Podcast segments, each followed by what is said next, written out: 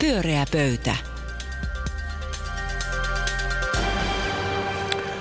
Niin, hyvää iltapäivää kaikille teille ikään, sukupuoleen, kulttuuriseen ryhmään, etniseen ryhmään ja kaikkiin muihinkin ryhmiin katsomatta. Tämä on Pyöreä pöytä ja täällä tänään sananvapauttaan käyttävät Kaarina Hazard, Taru Tujunen ja Mika Pantzar. Tervetuloa. Kiitos. Kiitos. Tuuraan muuten Aaltositaan Paulia. Terveisiä Paulille ja nimeni on Ruben Stiller. Ja kysyn teiltä ensimmäisenä, että kun tänään Hesarin gallupista kerrotaan, että suomalaisista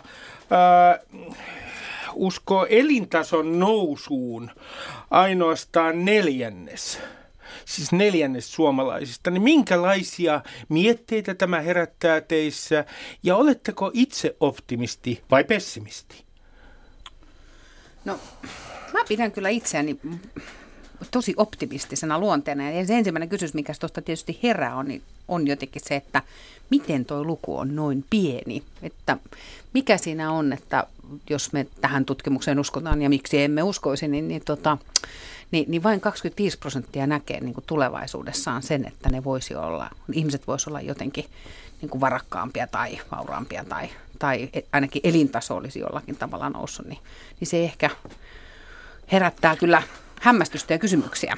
Niin jos tämä talouspuhe, nämä jatkuvat varoitukset ovat vaikuttaneet. Mutta eikö meillä on niin viime aikoina nimenomaan kuultu päinvastaista puhetta siitä, että talous kasvaa ja vienti vetää ja työpaikkoja on tullut lisää ja työllisten määrä on noussut, niin silloin voisi kuvitella, että tämän tyyppinen puhe myöskin korreloisi näissä luvuissa ja en mä nyt usko, että vain 25% kansalaisista on kuulleet nämä puheet. Totta. Kaarina. No se tietysti riippuu, että mitä kysytään ja miten kysytään. Että sitähän mähän päädyn sanomaan kyllä tai ei sen mukaan, että miten mua erilaisilla kysymyksillä johdatellaan. Ennen muuta, mitkä ovat ne 10 kysymystä, jotka ovat edeltäneet tätä viimeistä kysymystä. Että tämä on tietysti tässä laatimisestakin on tässä kyse, mutta minähän olen siis sitä mieltä, että koska ainoa asia, josta meidän todella pitäisi koko ajan keskustella, on ilmastonmuutos. Että jos mä ilmastonmuutos mielessäni esimerkiksi vastaan tämmöiseen kysymykseen itse, niin mä sanon, että ilman muuta ei nouse, koska mä ajattelen, että meidän pitää kollektiivisesti ryhtyä vähentämään kaikenlaista pahaa ja elämään yksinkertaisemmin ja näin edelleen. Että se vähän niin kuin riippuu, että missä valossa tuohon vastaan. Mika, sinä et ole yllättynyt tuloksista. En mä ole yllättynyt. Valtamedia on johtanut ihmisiä harhaan. Että onhan, jos katsoo 150 vuotta, mitä on Suomen taloudessa tapahtunut, jokainen sukupolvi on jättänyt valtavasti suuremman perinnön taakseen, mitä he on itse saanut. Mikä tämän niin kuin muuttaisi? Eli miksi ikään kuin tuottavuuden kasvu ei esimerkiksi olisi tulevaisuudessa samanlainen voima kuin se on tähän mennessä ollut? Eli musta tämä on haitallinen ja virheellinen käsitys kansalla tässä asiassa. Kansa on väärässä tällä kertaa. Kyllä. Saanko yhden asian sanoa? Mä sanon tähän, että älkää me käyttäkö termiä valtamedia täällä. No mä tarkoitin Yleä ja Helsingin Sanomia. Mä tarkoitan, mutta koska se on propagandistinen termi. Joo.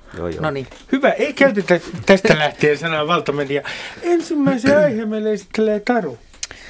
No niin, hyvä pyöreä pöytä. Tänään on ollut niinkin merkittävä päivä, että niin kuin kaikki suomalaiset tietysti tietävät ja ovat intensiivisesti seuranneet live-lähetystä Euroopan parlamentista, jossa komission puheenjohtaja Jean-Claude Juncker on pitänyt puheen, tämmöisen vuosittaisen puheen, joka käsittelee EUn tilaa ja sitä, että missä EU menee. Ja tätä puhetta on nyt sitten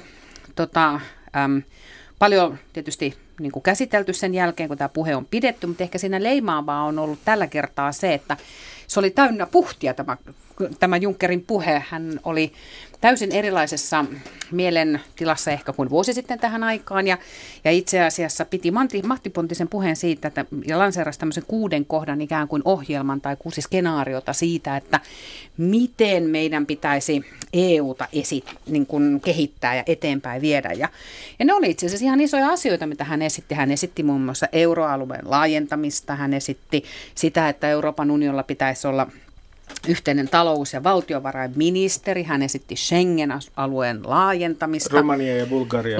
Kyllä, eli siellä oli tosi isoja asioita ja vauhdikkaita asioita kaiken kaikkiaan. Ja mä jäin miettimään, kun mä sitten tätä puhetta pohdin, että mistä tässä puheessa niin kuin viime kädessä on kysymys. Et tietysti oli tosi virkistävää pitkästä aikaa kuulla EUsta sellaista puhetta, joka oli positiivista puhetta ja jossa oli sisällä joku näkemys siitä, että mihin Eurooppa on menossa. Ja positiivinen ja optimistinen puoli minussa ehkä uskoo siihen, että ehkä tässä on kysymys siitä, että Yhdysvaltain presidentinvaalit ja sen myötä presidentti Donald Trump, joka on tämmöistä varsin protektionistista politiikkaa harjoittanut, niin antaa EUlle ehkä nyt toisenlaisia mahdollisuuksia globaalissa maailmassa toimia. Mutta sitten se ehkä se toinen puoli niinku saa mut myöskin kysymään, että onko tämä niinku EU-johtajien puhe nyt tästä EU-renesanssista, niin onko se sittenkin osoitus siitä, että nämä EU-johtajat on niinku ihan lopullisesti irtaantuneet Euroopan niinku, tai kansalaisten, EU-kansalaisten elämästä. Eli kysynkin pyöreältä pöydältä, että miten on, elääkö EU nyt uutta renessanssin aikaa vai onko EU-eliitti lopullisesti irtaantunut EU-kansalaisen arjesta? No itse toivon, että elää uuden renessanssiaikaa, totta totisesti toivon, mutta kerro mulle, mitä tarkoitat sillä, vielä tarkenna, että millä tavalla EU-kansalaisen arjesta tämmöinen puheenvuoro olisi kokonaan irrallaan, miksi? No mä mietin niin kuin lähinnä sitä, että kun me puhutaan tosi paljon esimerkiksi vaikka turvallisuuspolitiikasta ja siitä, että kuinka paljon esimerkiksi, jos mietitään vaikka tätä Schengen-alueen laajentamista ja sitä, että Bulgaria ja Romania otettaisiin siihen mukaan. Ja itse asiassa se puhe, jota meillä niin kuin kansallisella tasolla on viime vuosina kuullut, on ollut varmaan toisenlaista. Että mä luulen, että kansalaiset niin kuin aika monissa EU-maissa niin on käyty keskustelua siitä, että pitäisikö rajojen pikemminkin ryhtyä valvomaan niin kuin tarkemmin myös unionin sisällä. Tai että kun tämmöinen niin kuin aika nationalistinen politiikka on myöskin monissa paikoissa nostanut päätänsä, joskin tietysti niin kuin on nähty niin kuin Hollannista myös toisen tyyppisiä niin kuin vaalituloksia, niin onko oikeasti puheet syventyvästä unionista suhteessa vaikkapa talous- ja valtiovarainministeriin, niin kuinka realistisena te näette, että tämmöisiä päätöksiä voitaisiin edes toteuttaa? No mä lehtitietojen perusteella musta näytti, että Juncker haluaa vahvistaa komission roolia ja heikentää parlamentin roolia ja sillä lailla se on epädemokraattista, mutta varmastikin kysymys on siitä, että tunnistetaan se, että on semmoisia ongelmamaita niin kuin Unkari, Puola, Englanti, Yhdysvallat ja tämä on vähän vastaveto siihen. Ja tietysti tämä tämmöinen hybrismi, millä tätä niin kuin innossa Eurooppaa rakennetaan, niin talouden tila on vaan nyt Euroopassa hemmetin hyvä, että tavallaan ei ole sitä kriisitietoisuutta, mitä tässä on viimeiset 10-15 vuotta ollut. Eli nyt on niin kuin varaa puhua sitä, mutta onhan se demokratian kaventamista, mitä tämä Juncker ajaa. Niin, hän itse asiassa kannattaa myös tämmöistä ikään kuin superjohtajaa, jossa yhdistettäisiin vähän virkoja. Toisin sanoen tulisi oikein mahtava presidentti koko Euroopan unionille. Ja samoin hän ehdottaa sitä, että ulkopolitiikasta tehtäisiin päätöksiä tulevaisuudessa määräenemmistöllä, eikä ne vaatisi yksimielisyyttä. Mun täytyy sanoa itse, kun luin Helsingin Sanomien uutisen tästä, niin mulle tuli mieleen, että mitä ainetta Juncker oikein käyttää. Siis tämä tuntuu aivan, tässä tilanteessa, ja kun katsoo esimerkiksi Suomen ilmapiiriä, niin ihan tämä on aivan täyttä pilveä. Siis näettekö tosiaankin nämä niin kuin kansalliset ilmapiirit näin negatiivisesti? Eikö teillä ole sellainen olo, että tuo tuollaisen niin kuin yltiönationalismin aika on jo ohi? Siis nämä edelliset vaalit näyttänyt, ei se sitten tapahtunutkaan Ranskassa ja näin. Että olisi jo niin kuin tämä hulluuden lakipiste olisi jo saavutettu ja oltaisiin ikään kuin palaamassa johonkin sellaiseen, mitä nyt Junckerkin tässä propagoi, jonka mä näen kauhean, ymmärrän, kaventaa demokratiaa, ymmärrän ongelmat, mutta joka tapauksessa onhan se nyt ihan valtava rohkea sanoa, että Bulgaria ja Romania Schengeniin. Et siinä on sellaista niin kuin eteenpäin katsomisen meininkiä. Sitten me voidaan olla eri mieltä siitä, millä tavalla eteenpäin mennään, mutta eteenpäin kuitenkin, eikä semmoista itsensä käpertymisen, mitä oli vielä ihan hetki sitten. No mä luulen, että nationalismin, tämmöisen niin kuin tavallaan tietyn tyyppisen nationalismin aika ei ole ohi. Ja se, että se on ikään kuin saanut vaikkapa Hollannin vaaleissa dunkkuunsa ja nähtäväksi... Dunkkuun tarkoittaa, minä käännän. Niin, että on saanut... Muille on saanut niin kuin turpiinsa. Kyllä, on saanut turpiinsa. Ja nähtäväksi jää, mitä tapahtuu nyt sitten niin kuin Euroopan vaaleissa, Itävallassa tai muualla, niin että mitä tapahtuu tulevaisuudessa sen kanssa. Mutta mä luulen, että se ei missään tapauksessa ohi se ei ole, vaan pikemminkin päinvastoin, että mä luulen, että se on jäänyt niin kuin pysyväksi osaksi kyllä politiikkaan jollain sellaisella tavalla, jonka kanssa niin kuin kansallisvaltioissa toimivat puolueet joutuu koko ajan elämään. Ja silloin tavallaan mä ymmärrän sen, että se niin kuin toisessa päässä voisi ajatella, että tämmöiset isot instituutiot, vaikkapa Euroopan unioni, niin voisi olla hyvin se vastaus, mutta että mitä tapahtuu silloin tavallaan sillä niin kuin kansallisvaltiolla, niin se on musta niin kuin mielenkiintoinen kysymys kyllä. Nyt kysyn vielä yhden kysymyksen tästä Tarun aiheesta, joka on EUn tulevaisuus. Nimittäin, mitä mieltä te olette henkilökohtaisesti siitä, että esimerkiksi ulkopolitiikassa tehtäisiin päätöksiä määräenemmistösäädöksillä EU:ssa? Katsotteko, että meidän Suomen ikään kuin liikkuma-alue kapenee vaarallisella tavalla?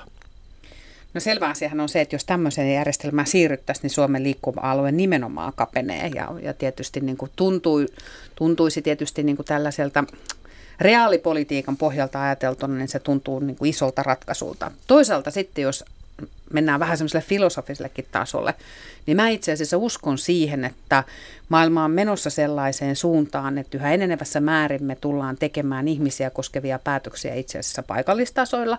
Ja sitten sellaiset isot asiat, kun esimerkiksi mihin Kaarina tuossa tässä aikaisemmin, vaikkapa ilmastonmuutos, eli tosi isot kysymykset, tämän tyyppiset kysymykset tulee vaatimaan jotain niin kuin ylikansallisia toimijoita, joilla pitää olla myös niin kuin päätösvaltaa. Onko se sitten ulkopolitiikkaa, niin en osaa sanoa, mutta että sellaisia tullaan tulevaisuudessa tarvitsemaan.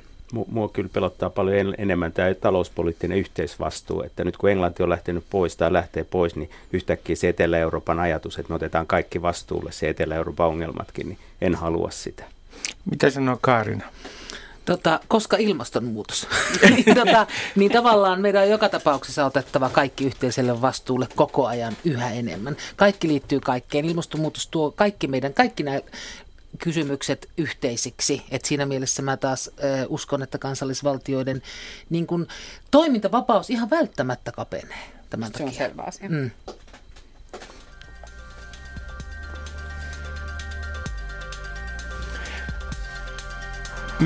Pyöreä pöytä. Me olemme laittaneet EU:nkin järjestyksen. Nyt Jean-Claude Juncker voi olla aivan rauhassa siellä. Mutta minkä asian me laitamme seuraavaksi järjestykseen? No minä haluaisin puhua eräästä lempiaiheesta, joka ei ole nyt tällä kertaa siis ilmastonmuutos, joka on siis suomalainen päivähoito. Jota minähän olen sitä mieltä, että se, että suomalaiset nassikat lykkäävät sormensa samaan sormiväripurkkiin joka aamu katsomatta heidän taustansa ja varallisuuteensa ja muuhun kulttuuriin, niin se on koko suomalaisen yhteiskunnan perusta.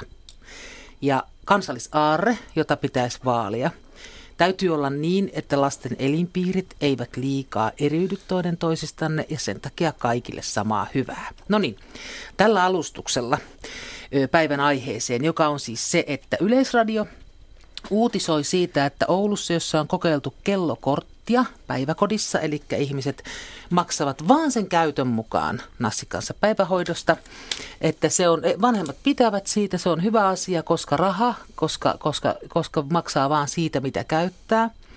Ja sitten taas toisaalta se on tehnyt sekasortoisempaa päiväkodin arjesta, hankaloittunut ryhmäjärjestelyä ja näin edelleen. Toinen tähän liittyvä uutinen on nyt ihan, olisiko ollut eilen vai toissapäivänä Hesarissa, jossa oli OECD-maiden vertailu siitä, että lastentarhaopettajien palkat ovat Suomessa huonommat, ihan katastrofaalisen huonot. Meidän jälkeemme tulevat vaan erilaiset Itä-Euroopan maat, joihin emme yleensä näissä palkka-asioissa halua assosioitua. Eli kysymys kuuluu, minkä takia me halveksimme, minkä takia puhutaan rahasta, mä tarkoitan vanhemmatkin puhuu rahasta koko ajan, että miksei koskaan, minkä takia me emme ymmärrä, että se päiväkodeissa luotu ja ylläpidetty kulttuuri on niin tärkeää, että se on niin kuin tärkeämpää kuin se, kuinka monta kymppiä me joudumme siitä maksamaan, onko meidän nassikka siellä vai ei, että näiden meidän uskomattomien korkeakoulutettujen ammattilaisten on täysin mahdotonta suunnitella päiviään, viikkojaan ja kasvatustaan niiden lasten suhteen, jos niitä lapsia koko ajan tuodaan ja viedään ja miten sattuu. Miksi me ajattelemme, että se on kuin joku pullonpalautusautomaatti, se päiväkoti, eikä oma yhteinen kulttuurinsa, jota pitää siis jollakin tavalla ruokkia ja suojella? No niin, siinä minun päivän närkästykseni. Ja mikä on kysymys? Kysymys on, että minkä takia me halveksimme näitä ammattilaisiamme ja minkä takia me halveksimme tätä kruunun jalokiveä, eli meidän päivähoitojärjestelmäämme. Onko sun mielestä halveksimisen merkki huono palkka? Onko palkkaus joku semmoinen, että ajatteliksi, että se on joku semmoinen oikeudenmukaisuuskysymys, että meidän yhteiskunnassa palkat määräytyy jotenkin oikeudenmukaisesti? Sitäkö sä tarkoitat? Ei, mä tarkoitan sitä, että nämä on korkeakoulutettuja ihmisiä ja keskustelussa kuitenkin niistä usein puhutaan siinä sävyssä, että kuka tahansa nyt pienten lasten kanssa osaa olla. Että ne ei saa tavallaan sellaista korkeakoulutettu ammattilaisen puheenvuoroa näissä keskusteluissa. Heidän päidensä yli puhutaan usein, kun heidän työstään puhutaan. Mm. Pitkä huokaus. Taru on aivan eri mieltä, anna tulla. No kyllä mä itse asiassa vähän oon eri mieltä siitä, koska mä ymmärrän, niin, tämä tulee niin kuin tosi jollain tavalla ytimeen kyllä siihen, kun puhutaan kansalaisuudesta tai puhutaan niin kuin siitä, että hyvinvointiyhteiskunta tarjoaa tiettyjä palveluita, jotta toiset asiat olisi mahdollista. Ja sitten se kysymys kuuluu, että miten niitä arvotetaan keskenään. Ja tämä on se sama keskustelu, mitä käytiin jonkun kuntauudistuksen yhteydessä, että onko kunnassa relevantimpaa se, että se pystyy tarjoamaan kaikki palvelut, mitä perustuslaki sanoo, että meillä on niin kuin yhdenvertainen oikeus niihin, vai onko relevantimpaa ymmärtää se, että meillä on itsehallintoalue nimeltä kunta, jossa itse asiassa niin kun välittämättä siitä tarjoako se yhtään mitään palveluita, niin silloin on olemassaolon oikeutus. Ja tämä on niin kuin vähän sama näköisyyttä tämän keskustelun kanssa. Mä oon sitä mieltä, että päivähoitopalvelut on myös palveluita ja jotenkin ajatus siitä, että se olisi olemassa sen takia, että lastentarhan opettajat, jotka mielestäni tekevät erittäin tärkeää työtä ja itse asiassa ansaitsisivat varmaan enemmän palkkaakin, niin ajatus siitä, että heidän päivänsä häirintyy sen takia, että vanhemmat käyttävät tätä palvelua siten kuin itse sen niin kuin kokevat tarvitsevansa, niin on mun mielestä kiistatta vähän hassu. Että kyllä kai se lähtökohta on siinä se lapsi ja sen lapsen tarve ja sen perheen tarve siihen niin kuin palveluun. Ja että jos siitä saadaan niin kuin tehokkaampaa ja se saadaan niin kuin toimivaksi, niin mun on vaikea nähdä, että miksi se olisi niin kuin huono kehitys. Mutta otankin tässä tämän palvelunäkökulman. Mä ymmärrän, mutta mä en tavallaan, siis se, että vanhemmat käyttävät sitä niin kuin he tarvitsevat, siitähän tässä nimenomaan on kysymys. Se on se lastenpäivä, mikä siinä häiriintyy ja menee sirpaleiseksi näiden uutisten mukaan. Että vanhemmat saavat koko ajan päättää, että minkä takia niin kuin ei mennä niin, että se tavallaan, että se päiväkoti saisi määritellä, että mitä he tarvitsevat, jotta he voi kasata sen päivän sellaiseksi, että se on toimiva, rauhallinen ja hyvä kaikille. Miksi se menee niin kuin näin päin? Mä haluaisin antaa enemmän tässä päätösvaltaa tälle julkiselle palvelulle. Eikä niin, että se on joku kasa, mistä me voidaan ottaa. Ja sanoit, että se on tehokkaampaa. Mitä se tarkoittaa, että se on tehokkaampaa? Tarkoitan sitä, että musta sen pitää sen palvelun vastata niin kuin siihen, mitä ne perheet sen oman arkensa tueksi tarvitsevat. Ja musta se niin kuin tavallaan ei lähde siitä, että mikä sen päiväkodin niin kuin ikään kuin tarve niin kuin siihen, tai niiden niin kuin siellä töissä olevien ihmisten niin kuin ensisijainen tarve on, vaan mikä niiden lasten tarve on. Totta kai mikä niiden lasten tarve on. Mä oon samaa mieltä tosta, mutta että mä oon sitä mieltä, että se lasten tarve edellä se tarkoittaa sitä, että niillä olisi jotakin jatkuvuutta ja koherenssia, rutiini siinä päivässä. Nyt Mika. Ole hyvä. Mä ajattelen sitä, että kuka on niin kuin asiakas. Meillä yliopistossa jotkut väittää, että meidän opiskelijat on asiakkaita. Mun mielestä yliopisto on instituutio, jossa yhteiskunta on asiakas tietyllä tavalla. Mutta kyllä päiväkodissa on ehkä vähän eri juttu. Että kyllä mäkin tunnistan sen, että ne vanhemmat on asiakkaita. Mutta sitten jos ne on asiakkaita ja sitten ne niin kuin kuljettaa lapsi miten sattuu, ne säästää niitä jotain muutamia euroja siinä, niin se vähän vääristää tilannetta, koska eihän ne kuitenkaan maksa sitä koko summaa, mitä oikeastaan päiväkoti maksaa. Niin sillä lailla mä vähän vierastan sitä niin kuin tämmöistä taloudellista käyttäytymistä. Ja se oli aiheuttanut näille päiväkodille ongelmia se, että ryhmäkokojen kanssa oli hankaluuksia ja muita. Nyt kannattaa muistaa, että ryhmäkoot määritellään laissa, ja niin kuin tästä jossain näissä uutisessa oli, että kunnat tarkoituksella rikkoo niitä, niin mulla ei ole kyllä näin huono käsitys suomalaisista kunnista. Mutta kysymys on siitä, että silloin ne ihmiset, joiden kanssa niin kun lapset siellä ovat, vaihtuvat koko ajan, koska niitä voi rukata sen mukaan, että mihin aikaa päivästä on kuinkakin paljon. Et sillä tavalla se jatkuvuus häiriintyy. Mutta tämä on johtanut myös siihen, että lapset on enemmän kotona. Mm. Onko se hyvä asia? No se on mun mielestä niin kuin kysymys tosi paljon niin kuin lapsesta ja siitä, että minkä ikäisestä lapsesta on kysymys. Mm. Ja edelleenkin niin kuin musta tässä niin kuin päästään tosi nopeasti siihen keskusteluun, että onko olemassa niin kuin jotain sellaista asiaa kuin varhaiskasvatus, ja jos on olemassa joku sellainen varhaiskasvatus, niin koska sellainen pitää aloittaa.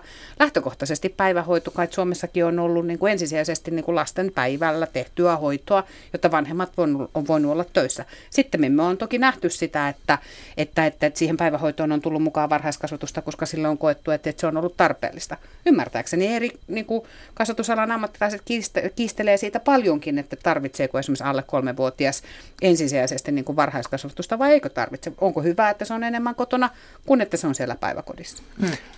Mä otan yhden täsmentävän kysymyksen, koska olen ollut itse ymmälläni tässä keskustelussa, kun toisaalta tässähän on myös kysymys ja nimenomaisestikin kysymys monessa tällaisessa keskustelussa siitä, että näemmekö ihmiset kansalaisina vai näemmekö me heidät asiakkaina. No mikä tämä ero on? Asiakkaan ja kansalaisen ero, Mika? Kerro mulle. No kyllä mä niin tietyllä tavalla ajattelen ainakin, että historiallisesti on tapahtunut iso muutos, että 60-luvulle asti niin se kansalaisrooli oli keskeinen ja sen jälkeen kuluttajuus tai asiakkuus on tullut keskeiseksi ja se näkyy siinä, että esimerkiksi ihmiset haluaa itse määritellä, rokottaako he lapsiansa tai minkä uskonnon he valitsevat. Tavallaan kuluttajuus on sillä lailla yleistynyt kyllä, mutta mä itse lintsasin aikoinaan lastentarhasta ja sillä lailla on vähän jäävi näitä asioista puhumaan. Lintsasin ja mä sain kaverinikin vielä houkuteltua. Mulle on kerrottu myöhemmin, että mulle se oli vähän paha paikka, että mulla oli koulu ja kaikki muutkin instituutiot ollut.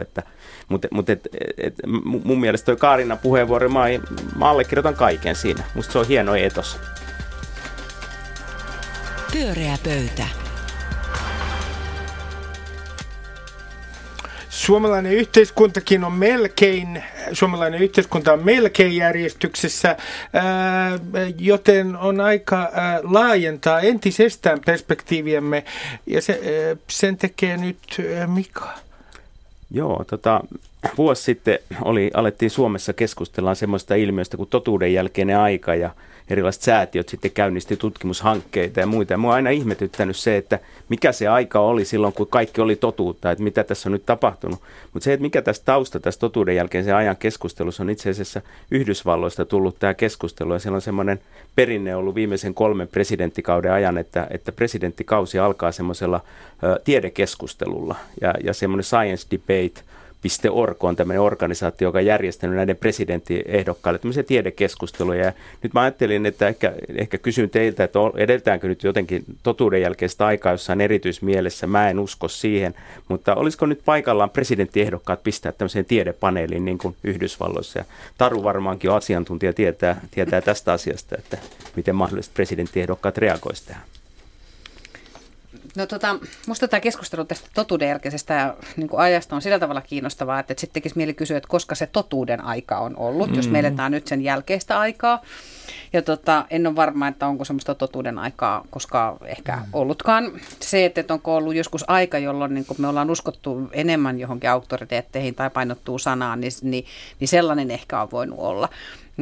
Ja nyt sitten jotenkin tämä sosiaalinen media ja muu nettimaailma on tuonut mukaan sen, että me ja yhdessä tähän auktoriteettien romahtamiseen, kun se yhdistetään, niin on tullut mukanaan sen, että me ollaan siirretty aikaan, jolloin niin kuin tarinat voi hyvin ja jos sillä tarkoitetaan sitä, niin se on ehkä että on useita erilaisia tarinoita, joita myydään ihmisille. On olemassa useita erilaisia tarinoita, joita myydään ihmisille, joista ihmiset vapaasti valitsevat, mihin he uskovat ja mihin he eivät usko. Mutta se, että onko sitten niin kun, tarkoittaako se sitten sitä, mitä se tarkoittaa niin kun tieteelle, niin se on kyllä kiinnostava kysymys. Musta ihan hyvin voidaan presidenttiehdokkaat laittaa keskustelemaan tieteestä ja siitä, että miten he siitä ajattelevat. En mä näe mitään syytä, että minkä takia presidenttiehdokkaat Suomessakaan sitä jotenkin nyt sitten erityisesti niin kuin kieltäytyisivät. Mutta tässähän on ihan konkreettinen juttu.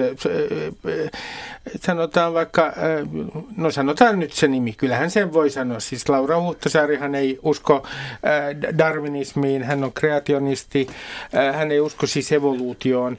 Ja mä esitän yhden erittäin tyhmän kysymyksen. Jos meillä olisi tämmöinen presidenttiehdokkaiden tiedepaneeli ja Laura Huhtasaari sanoo siellä, että hän ei sitten usko tuohon evoluutioon, niin entä sitten?